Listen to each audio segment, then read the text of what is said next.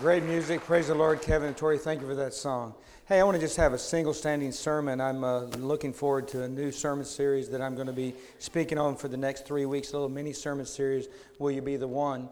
And uh, next week, I'll, next three weeks after this, we'll do talk to you about Will you be the one that answers God's call? Will you be the one that stands up when others fall? Will you be the one who takes the light to a dark world? And I'm going to do that in a sermon series. I'm looking forward to that. But today, a single sermon that I want you to talk about.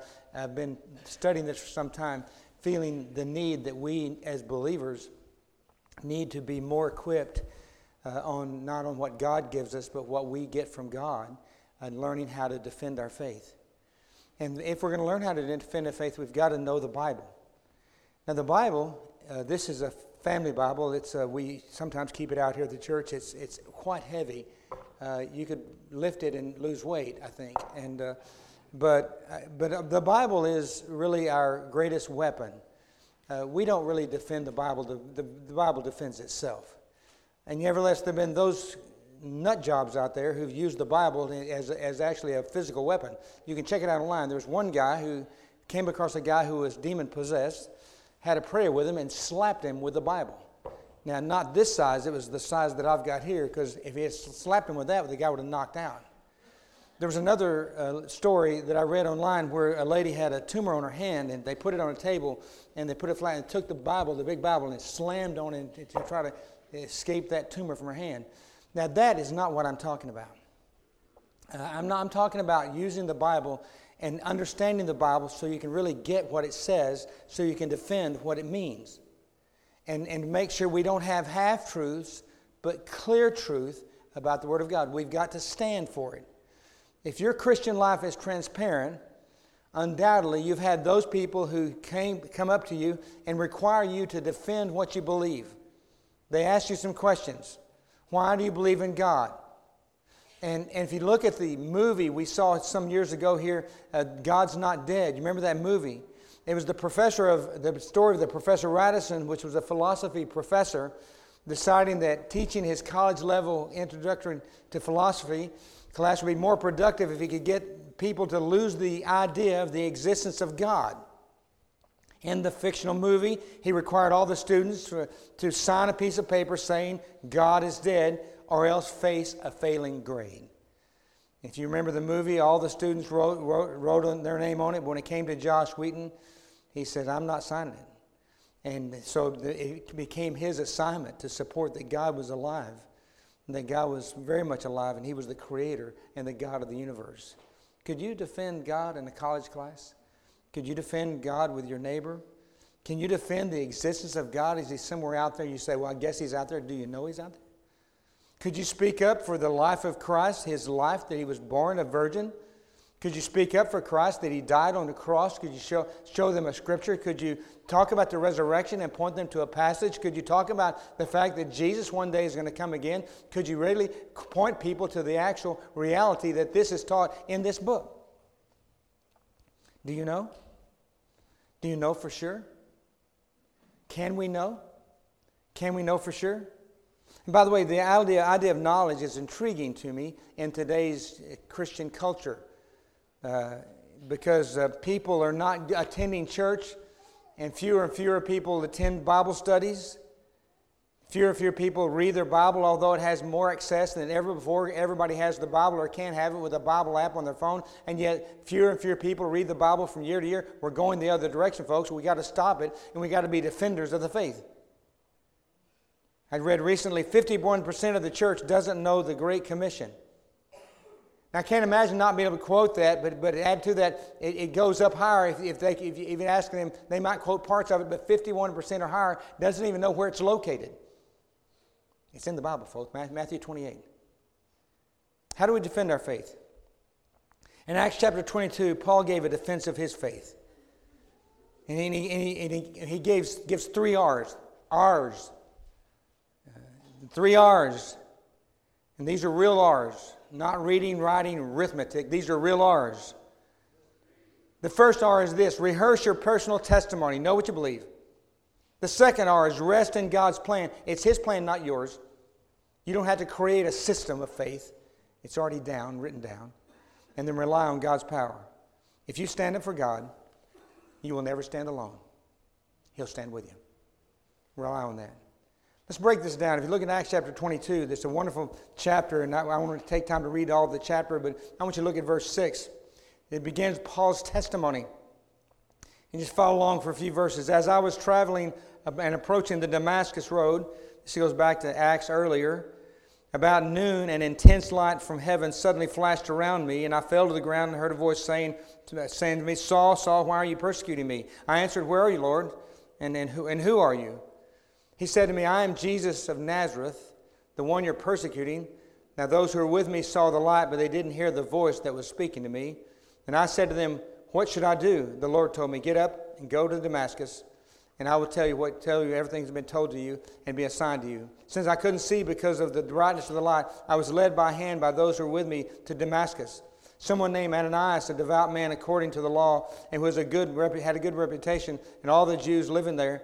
I came and stood, I came and stood by me and said, Brother Saul, regain your sight. And at that very hour I looked up and saw, and he said, The God of our ancestors has appointed you to know his will, to see the righteous one, and to hear the words from his mouth. Since you will be a witness for him, all to all the people, what you have seen and heard, you will be my witness. You'll be God's witness. Three things. I want you to get this. Write this down in your heart. Or write it down, if not in your heart, write it down on a piece of paper.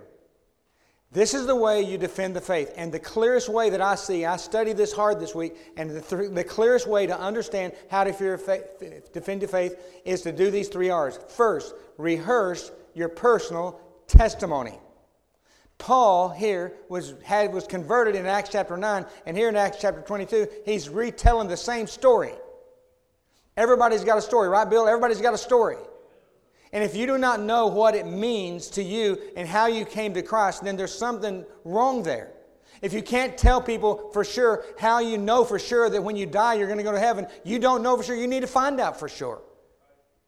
I mean, in fact, if you break this down, Paul gives what was later on put with many witness training, continued witness training, and all kinds of things. They followed Paul's model here and tell us how to share our faith. First, the question we asked that Paul asked of himself and he shared, Let me tell you how I met Jesus. Can you tell people? Have you met him? Where did you meet Jesus? How did you meet him? What is your story? And everybody knows my story. When I start my story, I tell it so much. I say 3806 June Drive. that's my story. That's where I came to know Christ in Oak Cliff, about 20 something miles from here. Let me say, tell you something. There was a place and time.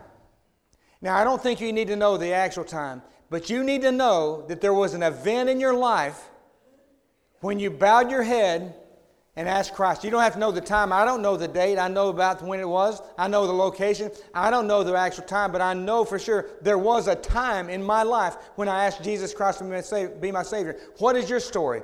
Paul was Damascus Road. Mine was June Drive. You got to have a story. How did you meet Jesus? Then how did you listen to Jesus? Do you know Christ's will for your life? The, Paul says this here's how I know this I heard him speaking to me. Now, I know that people talk about how God speaks and people talk about speaking audibly, and I don't believe personally that God any longer speaks audibly. You can check this out in 1 Corinthians chapter 13. When the Word of God is complete, the part was not necessary. so we needed miracles and audible speaking in the past, but now we got the Word of God. We don't need it anymore. Now, I'm not saying God can't speak. I'm just saying that doesn't look like the trend to me in Scripture. He says, I heard a voice saying. They saw the light, but they didn't hear the voice saying. Why? Because God speaks to hearts. And you remember when I heard the voice saying to me when I tried to go back to sleep, when I heard the gospel, and, I, and something in my heart said, You need to pray, ask Christ to be your Savior. And up from that room to my brother's room, room on the tw- twin bed that he bounced on like a trampoline. I knelt on the, my, my knees and I asked Jesus Christ to be my Savior. I heard him say that. Well, here's how the Bible speaks. Here's how does God speak today. Hebrews chapter 1. Long ago, God spoke to the fathers by the prophets at different times in different ways, but in these last days, He has chosen to speak to us through His Son. If anybody rejects Jesus Christ, they will never hear the Word of God. That's it. So, how did you meet Jesus? How did you listen to him? Do you listen to him? And then, are you obeying him? I don't know about you. I got to obey Jesus. I mean, I, I, look at Bibles. I can't throw a Bible away.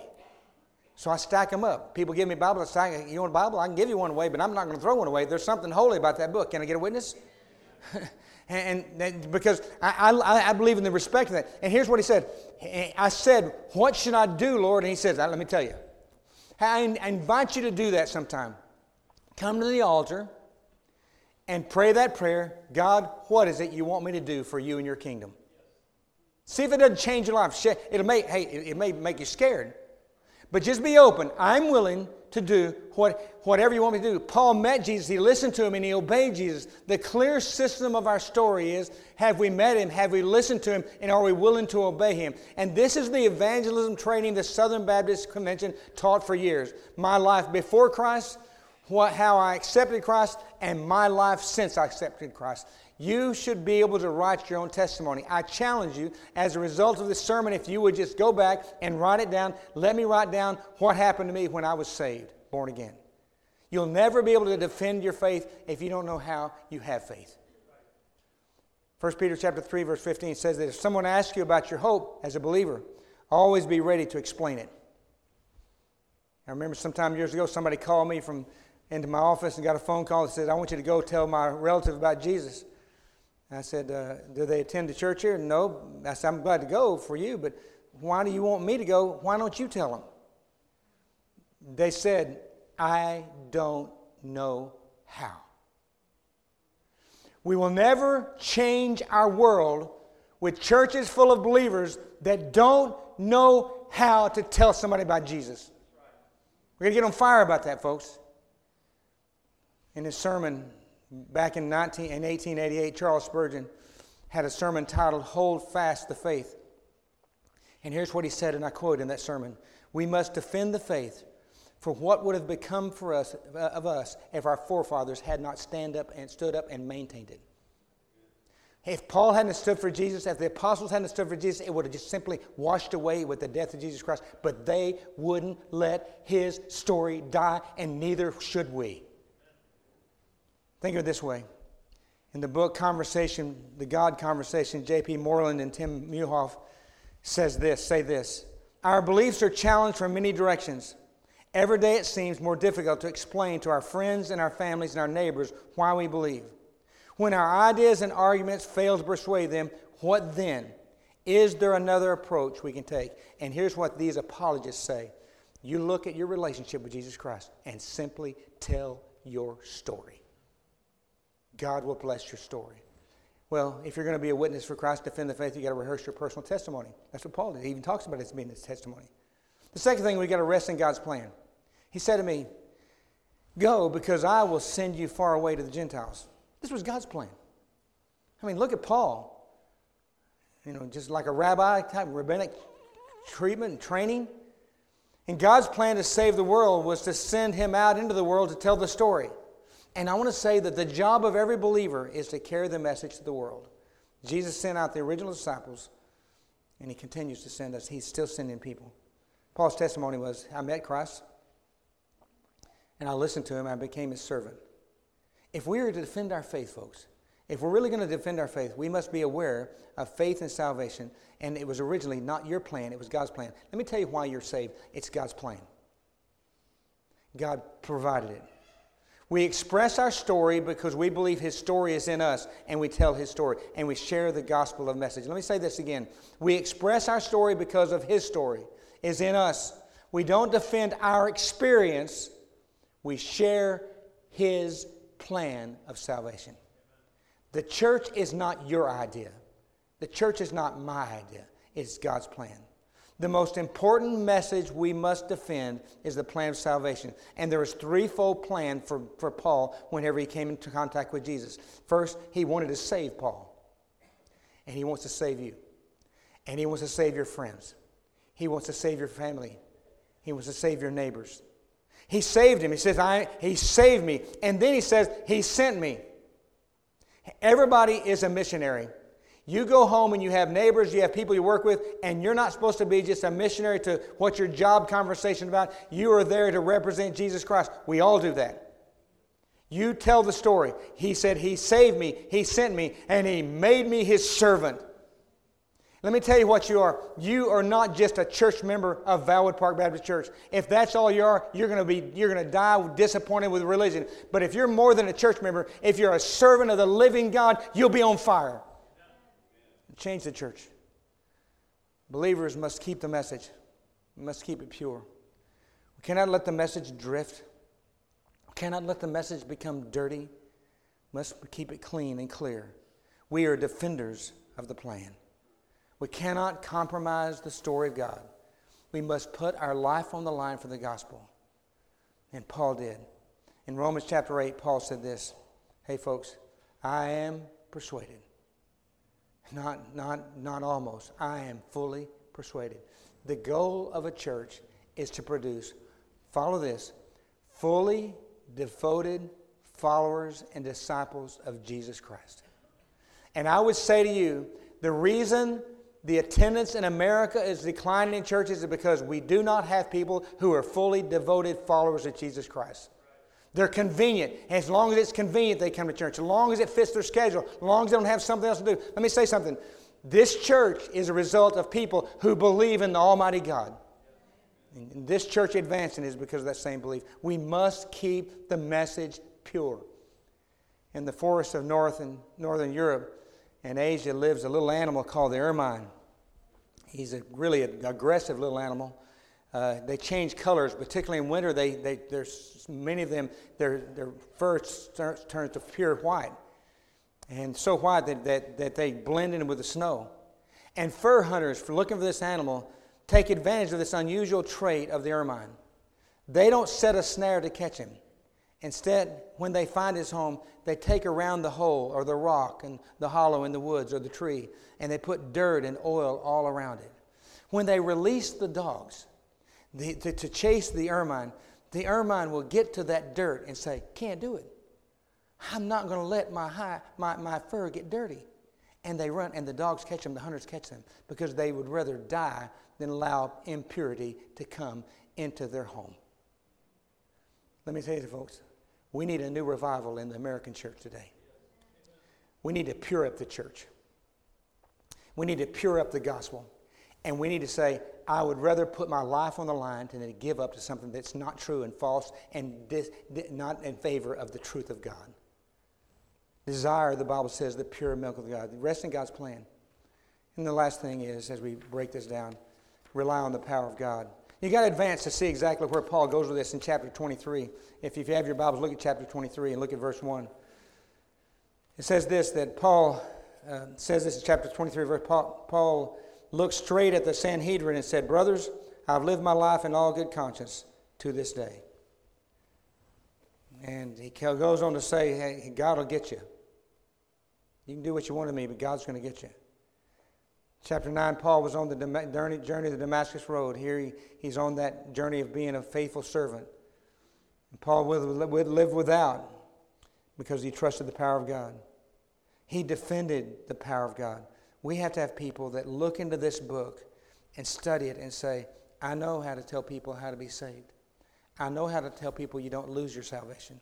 I know where the Bible verse says that you're more than conquerors in Jesus Christ. I know what the Bible says about the return of Jesus Christ in 1 Thessalonians chapter 4. I know what the Bible says about the end times in Revelation. I know exactly how God's going to wipe away all tears. We need to know more about this book and give it out.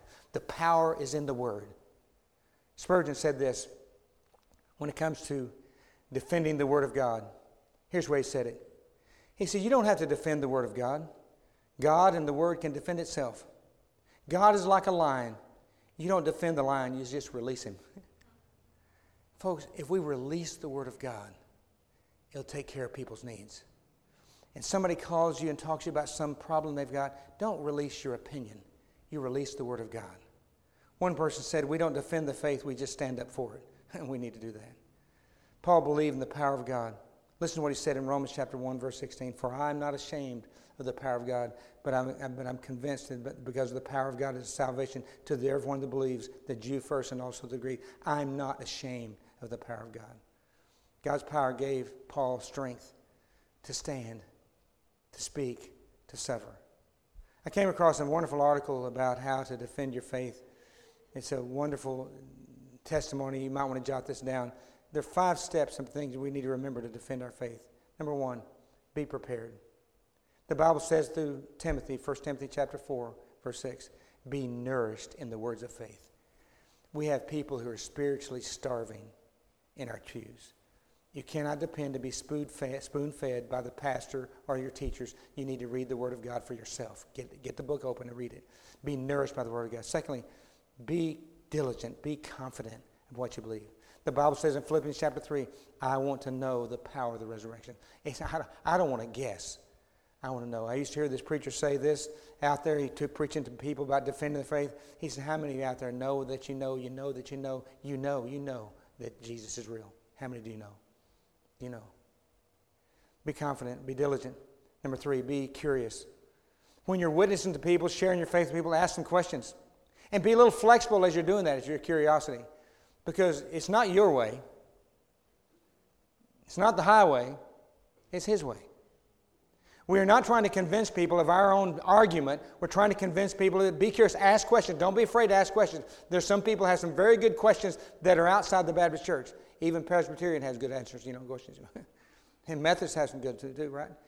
And by the way, just the whole idea, we got to get this together, folks. We got to stop fighting among ourselves and get on the same cause on the same page because the number one thing is not to keep the Methodists open, the Baptists open, the Presbyterians open, and, the, and all the other churches open. We got to keep the message of Christ open and alive today.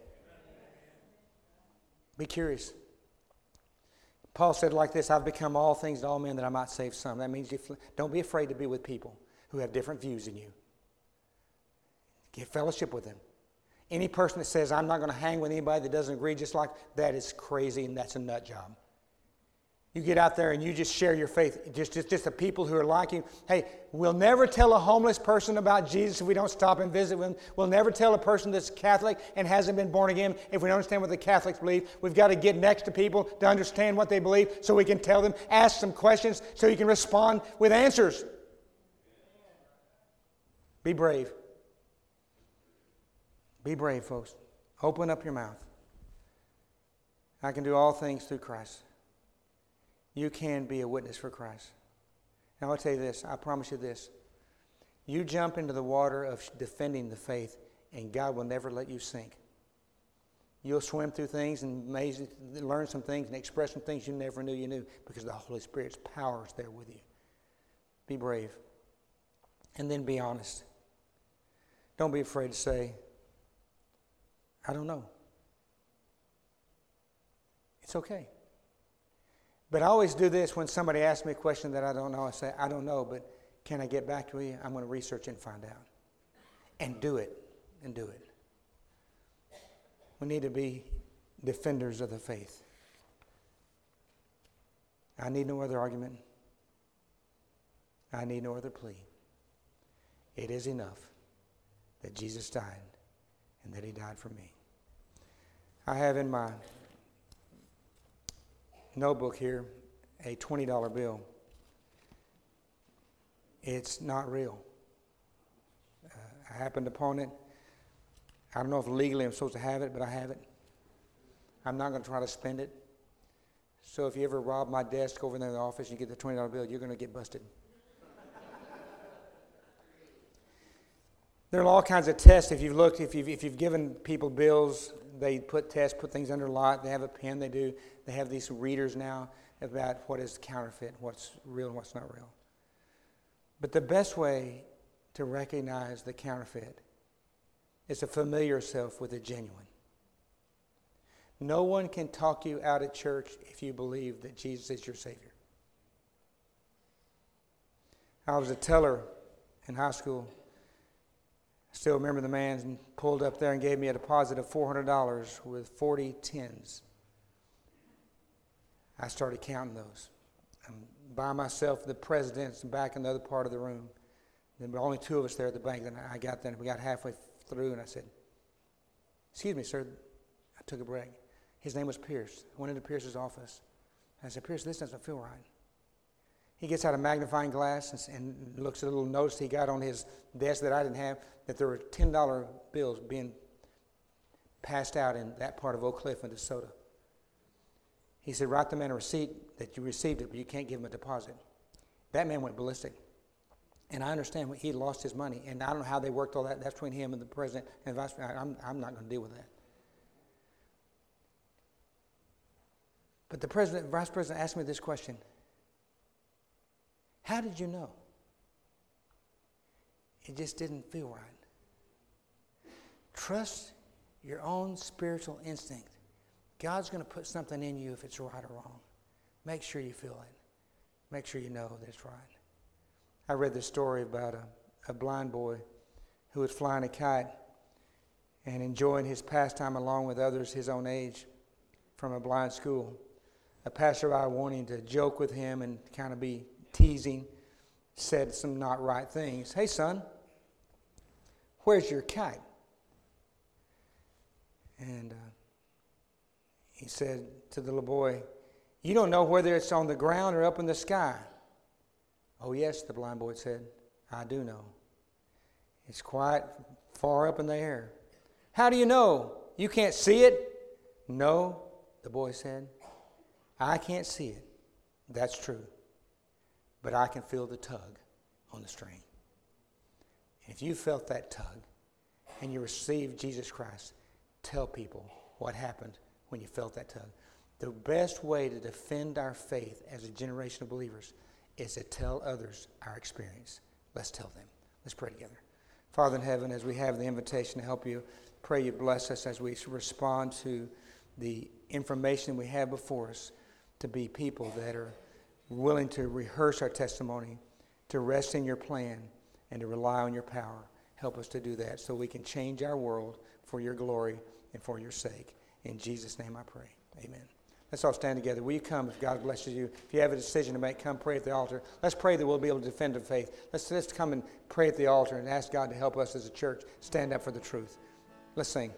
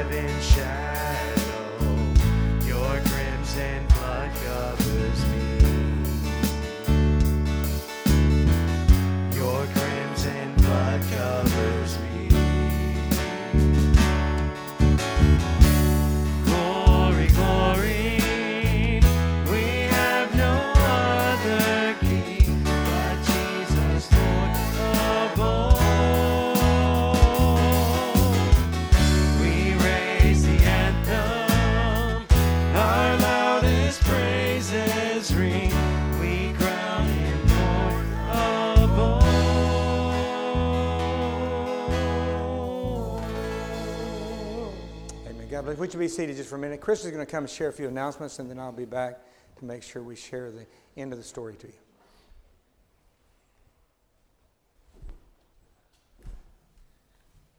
Good morning.